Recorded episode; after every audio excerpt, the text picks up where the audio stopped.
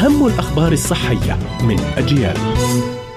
إليكم موجز لأهم الأخبار الصحية. العلامة التجارية الأمريكية لمعجون الأسنان كريست توصي بعدم تنظيف الأسنان بالفرشاة بشدة أو الإفراط في استخدام علاجات تبييض الأسنان ولذلك لأنها يمكن أن تؤدي إلى حساسيتها.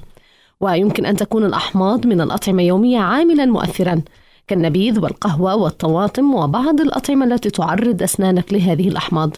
ويمكن أن يسبب ذلك فقدانا لا رجعة فيه لمينا الأسنان. كما أن عادة طحن الأسنان المعروفة باسم صرير الأسنان يمكن أن تضعف المينا وتكشف الأعصاب. يعد البرتقال من أكثر الفواكه الشائعة حول العالم وتحتوي قشور هذه الفاكهة على عدة عناصر غذائية مفيدة للصحة فهي مصدر جيد للعديد من الفيتامينات والمعادن كالبوتاسيوم وفيتامين جيم كما يمكن تناول اللب الأبيض الموجود بين القشرة والفاكهة.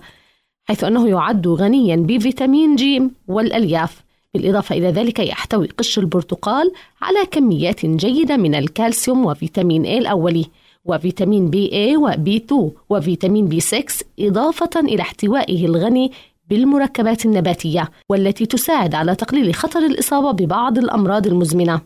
توصلت الأبحاث أن تناول الشوربة أو السلطة عند الشعور بالجوع يساهم في تهدئة هذا الشعور وفي نفس الوقت الحصول على وجبة ذات سعرات حرارية منخفضة.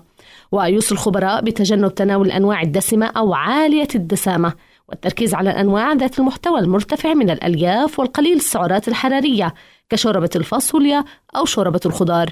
كانت هذه أهم الأخبار الصحية قرأتها روزانا طه. إلى اللقاء.